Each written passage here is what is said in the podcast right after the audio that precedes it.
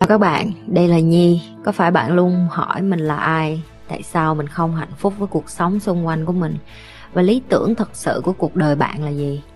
Đây là nơi mà Nhi sẽ chia sẻ cũng như trả lời hết tất cả những cái câu hỏi của các bạn, cũng như những trải nghiệm thực tế để giúp Nhi trở thành người hạnh phúc và thành công trong cuộc đời của mình, cũng như những cái trải nghiệm để giúp Nhi trở thành một life coach thành công, giúp những người trên thế giới. Và bây giờ Nhi đem nó về Việt Nam cho các bạn. Nếu các bạn đã sẵn sàng, hãy bắt đầu cùng Nhi với podcast ngày hôm nay.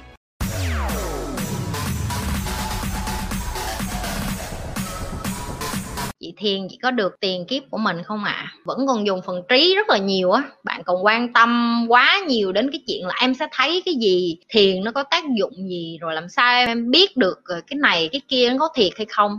Tiếng Anh nó có cái câu là faith á.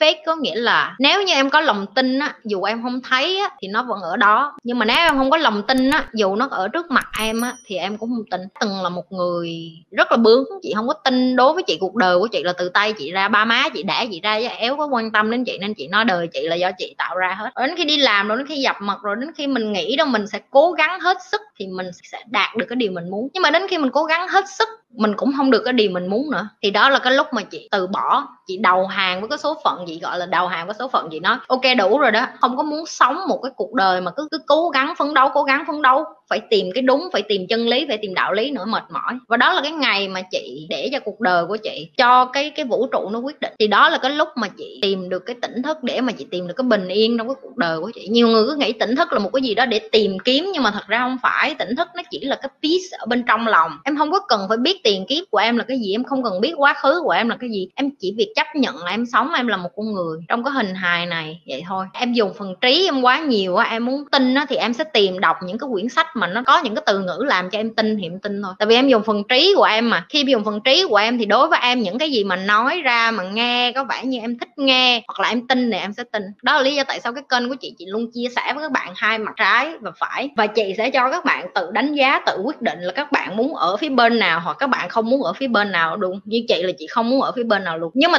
chị tôn trọng cả hai phía. Phải có trắng và phải có đen. Cuộc đời này nó phải có trắng và phải có đen. Nó không thể nào mà tất cả mọi người đều tốt, nó không thể nào tất cả mọi người đều xấu hết. Nhưng em là một con người, em không được phép đánh giá là người này, trời người này xấu quá, trời người này tốt quá, mình phải theo người này xấu quá, mình không có nên theo người ta. No, đối với chị là người xấu thì họ sống cuộc đời của họ thôi, họ sẽ trả cái giá của họ, người tốt thì họ sẽ hưởng cái thành quả của họ. Nhưng mà chị có thật sự tôn trọng hết những người tốt không? Thì câu trả lời của chị là không, chưa chắc đó. Cho nên là khi mà em sống một cái cuộc đời, em phải để cái bình yên bên trong em trước, để cho em không có quan tâm quá nhiều đến cái chuyện đúng sai. Tại vì bây giờ nếu như em đi chùa, em nghe ông thầy này ông nói hay thì em tin ổng. Ông thầy này cũng ở trong chùa nhưng mà ông nói không có đúng ý em thì đối với em ổng không tốt à. Đâu có đúng đâu. Tại vì có thể cái cách nói chuyện của ổng sẽ bày cho người khác. Ví dụ như cái cách nói chuyện của chị sẽ không thể bày được cho tất cả các bạn Việt Nam. Cái điều đó chị biết luôn. Tại vì chị nói rất là sốc, chị nói rất là thẳng, chị nói rất là đau. Nhiều bạn vô đây đã từng nói với chị ơi đau quá. Nhưng mà chị nói xong rồi em mới biết. Tại vì chị rất là thẳng, chị không có ngại cái chuyện đó. Chị không ở đây để mà làm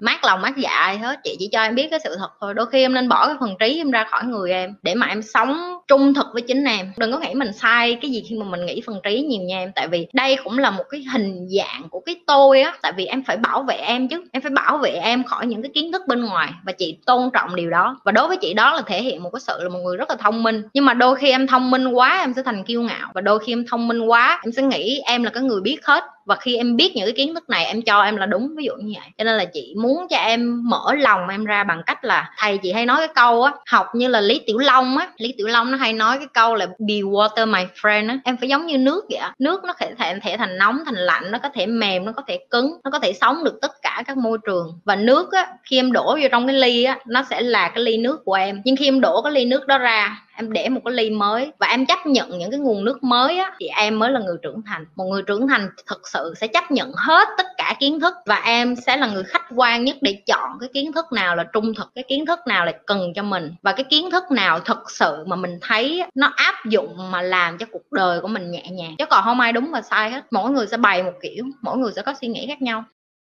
Chị ơi, liệu loài người có đơn độc trong vũ trụ không ạ? Không em, tại sao em nghĩ em đơn độc? Nếu em đơn độc em đâu có đồ ăn trên bàn. Nếu em đơn độc thì em đâu có cây để thả ra khí oxy cho em thở, có nước cho em uống, ok, có nhà cho em ở, rồi có bạn bè để yêu thương em, rồi có bạn gái sau này, rồi có con cái sau này, rồi thậm chí gia đình em cũng vậy. Ai cũng có một cái kết nối trong cuộc đời này hết. Chẳng qua là em không có nhận ra cái điều đó bởi vì em cảm thấy là mình cô độc thôi. Nhưng mà thật ra em kết nối với tất cả mọi người. Chính em nghĩ em giỏi nhất. Cái tôi của em sẽ nói là à mày đơn độc á, để cho nó dễ trị em thôi em. Cái tôi của em là cái mà hầu như ai cũng có hết, và cái tôi đó là cái đáng sợ nhất. Nếu mình không có học cách kiềm chế nó thì nó sẽ nút mình, nhưng mà khi mình kiềm chế nó đủ tốt á, thì mình sẽ sống rất là thanh thản. Theo truyền thống Việt Nam, con cái phải có hiếu với cha mẹ. Khi cha mẹ về già chăm sóc phụng dưỡng vậy, nếu không chăm sóc là bất hiếu, đúng không chị? Nếu cha mẹ không tốt với con cái thì sao? Nếu vậy chị chắc đứa bất hiếu à? Chị đâu có chăm sóc ba mẹ chị đâu, chị chắc chị bất hiếu lắm à. Chị không có quan tâm đến cái chuyện em bất hiếu hay là em không bất hiếu, chị quan tâm đến cái chuyện là em sống cái điều đó em có thanh thản hay không. Còn cái chuyện mà người ta nói em bất hiếu thì là người ta, chứ không phải em. Tự em thấy được em sống. Ba má em có chăm lo cho em, yêu thương cho em, nuôi cho em, nên người đối xử với em tử tế hay không. Đối với chị là ba mẹ chỉ cho mình cái cuộc đời này thôi, còn mình quyết định được. Thậm chí chị đã từng nói rồi, chị không bao giờ có một cái tư tưởng là con chị một ngày lớn lên nó phải phụng dưỡng hay chăm sóc chị. Bởi vậy nên chị làm cống đích lên để chị nuôi nó cho nó thành người, để chị chuẩn bị tinh thần chị về già, chị có tiền chị nghỉ hưu. Phần chị chẳng có ngửa tay xin tiền nó để làm cái gì, bởi vì cuộc đời nó là vậy. Em sẽ không biết trước được em đẻ một đứa con đó nó sẽ biến thành một con người như thế nào. Em chỉ có thể cố gắng hết sức dạy dỗ nó, để em nói với nó là làm sao để trở thành một con người tốt nhất thôi. Nhưng mà nếu nó không có chọn lựa để mà chăm sóc em hay giúp đỡ em, tại vì em nghĩ nè, con cái khi nó đến tuổi nó đi học ra, nó cũng có cần tiền để nó xây dựng gia đình không? Nó cần tiền để nó nuôi con nó cần tiền để nó nuôi tổ ấm nó không? Có chứ. Và bây giờ ngoài cái chuyện nó nuôi 3, 4 cái miệng, bây giờ nó phải nuôi thêm cái miệng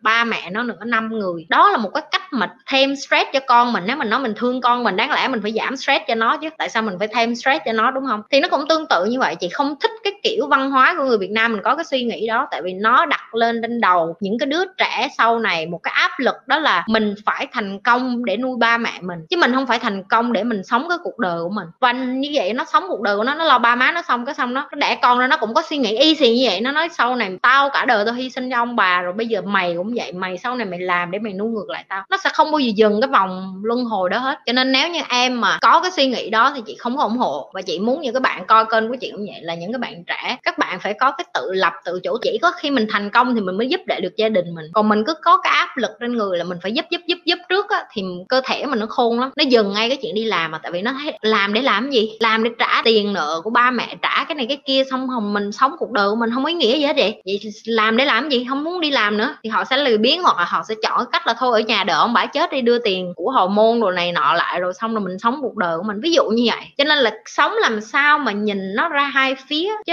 ở Việt Nam mình có những cái truyền thống nó vẫn rất là tốt đẹp và vẫn cần phải được gìn giữ. Chị công nhận, chị cũng vậy, chị đi đâu chị vẫn nói chị là người Việt Nam. Ví dụ đồ ăn Việt Nam mình ngon xuất sắc nè, những cái đó phải giữ chứ. Hoặc là con gái Việt Nam mình thì mặc áo dài rất là đẹp nè, những cái truyền thống đó phải giữ chứ. Những cái nết na thùy mẹ ba má mình dạy mình hồi nhỏ cũng tốt, đó là con gái phải biết nấu ăn, phải biết giặt giũ cho mình chứ đừng có cho thằng khác, ví dụ như vậy. Cái đó cũng tốt. Những cái mà mình cần gìn giữ thì gìn giữ, còn những cái mà mình cảm thấy nó không có phục vụ mình thì không gìn giữ. Tại vì những cái tư duy đó nó làm cho một cái đất nước trì trệ trong cái chuyện kinh tế lắm. Như thường lệ, đừng có quên like, share và subscribe nếu như bạn là lần đầu coi kênh của Nhi. Livestream chưa?